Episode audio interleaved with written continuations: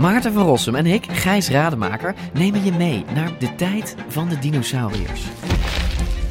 Ja, jij vindt het gemene beesten Het gewoon eigenlijk. gemene beesten. Ja, Kijk, kijk naar ze. Beesten zijn niet gemeen. We zijn het eigenlijk nooit eens. Maar T-Rex is toch veel sexier. Nee, ik vind de kakkerlak net zo sexy als T-Rex. Ja, ik zie dat je daar moeite mee hebt. Voor iedereen die vroeger al van dino's hield en nu nog steeds een beetje, luister naar DinoCast.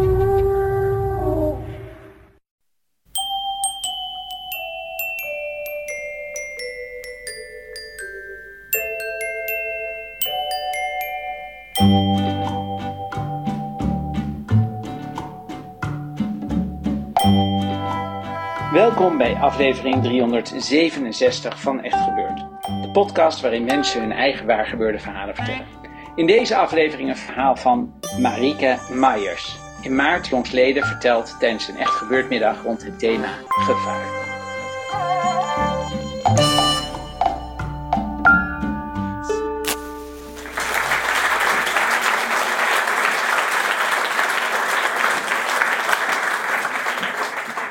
Goeiedag.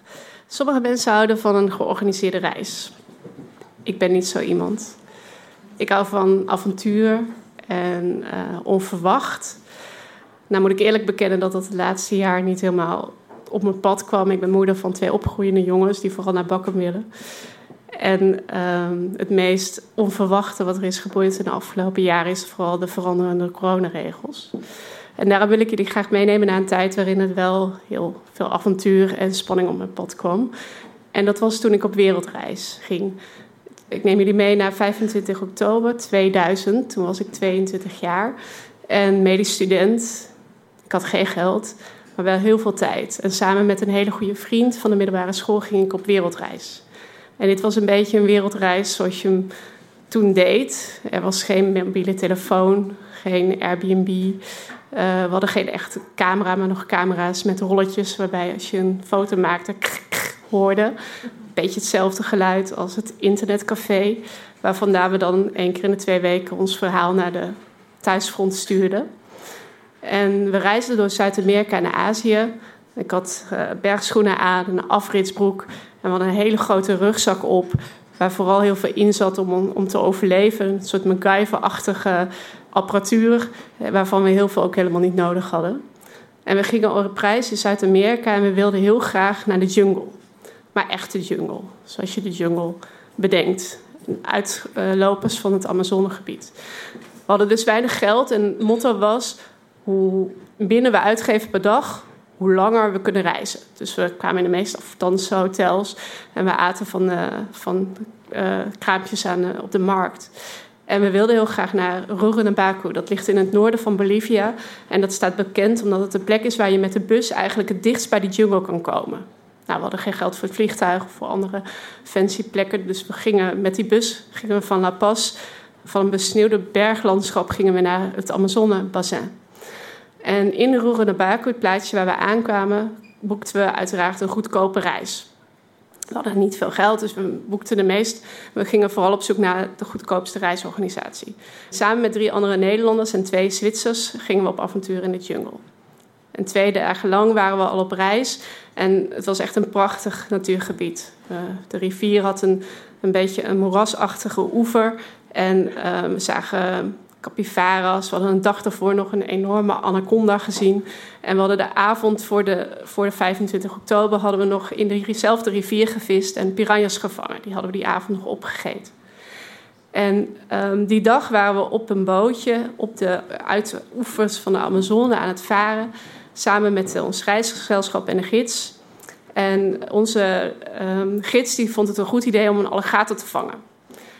Wij vonden dat zelf niet een enorm goed idee, maar wat ik al zei, we waren best wel, zijn best wel uh, dierenliefhebbers. Um, maar we waren samen met een gezelschap en uh, we hadden dus geen digitale camera's, maar hè, analoge camera. Dus om een alligator goed op een foto te krijgen was best handig om hem aan de kant te hebben, stil. Uh, de rest van het gezelschap vond het een erg goed idee, dus onze gids maakte van een uh, stukje touw en een uh, takje maakte die een, uh, een soort lasso en ving wonder boven wonder een alligator, vrij lange alligator, anderhalf meter lang. Kreeg hem naar de kant, dus wij van het bootje af met het gezelschap op een klein stukje land wat stevig genoeg was om te staan. Want je moet je voorstellen, een stukje verderop was het moeras zo drassig dat als je er ging staan met je camera, je eigenlijk tot anderhalve meter in, de, in het moeras stond. En wij stonden daar als toeristen allemaal omheen. En als je een alligator op zijn rug rijdt en op een bepaald plekje aait, dan valt hij in slaap. Dat wist ik ook niet.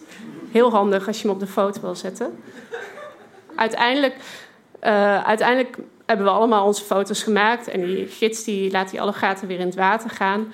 En uh, wij zijn bezig om onze camera's weer in, op, de, op de boot te leggen. En een aantal van ons staan alweer op die boot en aan te staan nog aan de kant.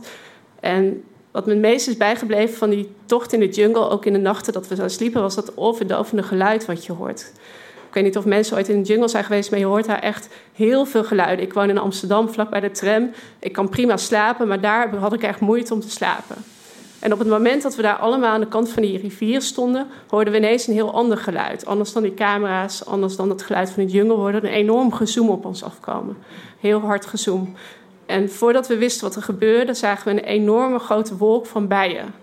En ik had niet door wat er gebeurde, maar mijn goede vriend Erik, die met me op reis was, die riep nog: wie vertelde nou gisteren dat verhaal van die killerbees aan het kampvuur? Want de avond ervoor had nog iemand verteld over bijen die uit Afrika komen, maar verplaatst zijn naar Zuid-Amerika. En daar agressief gedrag vertonen en soms vee en zelfs mensen aanvielen. En hij sprong in het water en mijn Spaans was niet heel erg goed, maar de gids riep naar daar, naar daar. En ik wist dat dat zwemmen was, dus iedereen sprong in het water. Ik stond al op die boot, maar ik sprong het water in. En alles zag zwart van de bijen. Dus als ik omhoog ging, eh, boven het water, uh, dan zag je alle medereizigers zag je helemaal zwart. Dus ik, elke centimeter van mijn huid, alles van mijn haar, in je oren, in je neus, in je mond, overal zaten bijen. Het was echt een afschuwelijk gevoel. En wat we vooral probeerden was zo lang mogelijk onder water blijven. Want elke keer als je boven kwam, dan zag je weer opnieuw alleen maar bijen. En uh, we hadden ook nog net die alligator daar vrijgelaten. daar hebben we echt geen momenten over nagedacht, gek genoeg. En die piranhas van de nacht ervoor ook niet. Want het enige wat je doet is overleven. En ik snap nu ook een beetje wat je wel eens op van die vliegtuigen leest. Hè? Eerst, je, eerst jezelf in dat zuurstofapparaat en dan je kinderen. Want je bent echt aan het overleven. En je denkt echt, we hadden zoveel avonturen al beleefd in Zuid-Amerika. Ik dacht echt, we gaan toch niet dood door bijen? Maar wat je ook meemaakt op zo'n moment is dat um, je gaat toch echt wel. Iedereen reageert anders. Hè? Wij waren dus aan het vluchten. En uh, Erik, die vriend en ik, die zochten elkaar op. En elke keer als we dan weer boven kwamen, dan hadden we nieuwe informatie. Want je zag dat die bijen die gingen vooral af op mensen die schreeuwden en heel veel bewegen. Want iedereen probeerde die bijen een soort van dood te maken. Er lag zo'n zee van kleine bijenlijkjes om ons heen. En je zag dat je dat dus niet moest doen. Dus dat was de informatie die we uitwisselden. Maar we zagen ook een van de medereizigers, een Zwitserse, die stond op die boot en die had een hele andere reactie in, in, in, die, in de paniek. En die stond helemaal stijf en die riep: Antonio, Antonio! Dus het was Zwitsers met een beetje een Duits accent. En Antonio was onze gids. Maar ja, die was ook volledig in paniek, dus die was nergens te bekennen. Maar na een tijdje uh, kwam Antonio weer een beetje bij zinnen. En die sleurde die Zwitserse uh, toerist uit die boot in het water, ook in het water. En uiteindelijk zijn we dus allemaal in dat water beland. En langzaamaan die bijen hadden echt die boot aangevallen. Dus bij die boot bleven ze zich ook een beetje concentreren. En we gingen langzaam naar de kant van de oever.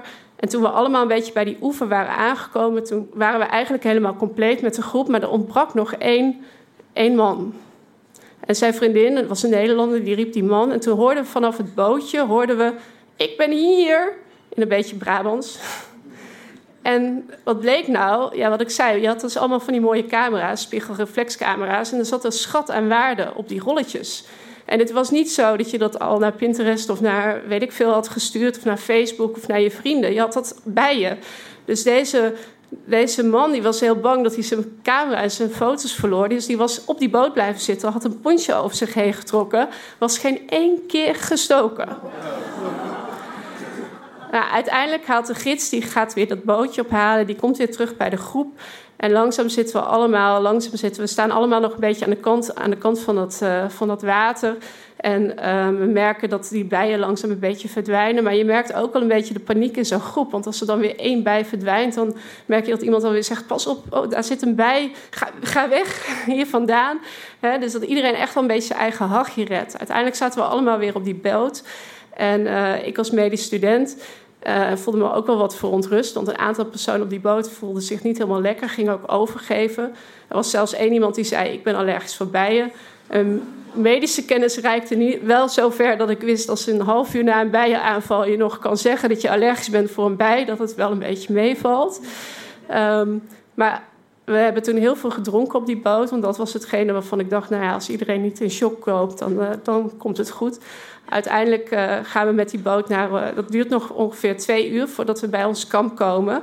En de gids, die ook niet helemaal lekker is, die scheurt echt door dat water heen naar het kamp. En uiteindelijk vanuit het kamp zijn drie, drie medereizigers meteen uit het ziekenhuis vervoerd via een, een jeep. En wij zijn dan met de gewone bus, uiteraard goedkope reis, achteraan gekomen. En diezelfde avond konden we gelukkig allemaal naar huis. Um, ik ben nu revalidatiearts en wat me meest, toen het gevaar van deze, dit avontuur is me het meest duidelijk geworden toen anderhalf jaar geleden we een aanmelding kregen van een patiënt. Um, bij ons revalideren mensen na een trauma of een letsel en om weer, uh, terug naar het leven te gaan. En toen zei een collega van mij van, goh, deze, een sterk verhaal. is iemand die op vakantie is geweest en aangevallen is door bijen. En de partner heeft het niet overleefd en die komt bij ons revalideren. Wat een sterk verhaal. En toen zei ik wel, nou, een verhaal wat te sterk klinkt om waar te zijn, dat is het meestal wel.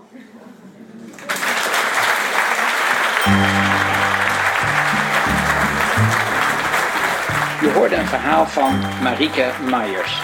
Marieke is moeder van twee zoons, Pieter en Koen. Ten tijde van haar verhaal was ze medisch student en daarna werkte ze als tropenarts en tegenwoordig is ze werkzaam als revalidatiearts in Amsterdam. De redactie van Echt Gebeurd bestaat uit Paulien Cornelissen, Bijke Aars, Renette Kwakkenbos, Tom van Rooyen en mijzelf, Micha Wertheim. Productie Hanne Ebbingen, zaaltechniek Jasper van Oorschot, podcast Gijsbert van der Wal. Je kunt ons steunen door te gaan naar www.vriendvandeshow.nl slash echtgebeurd.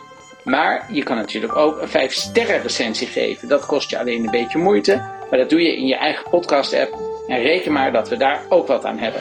Je kan ons volgen op de socials, want Echt Gebeurd is te vinden op Instagram, Twitter en Facebook. Dit was aflevering 366. Tot volgende week en vergeet ondertussen het medisch advies van deze aflevering niet.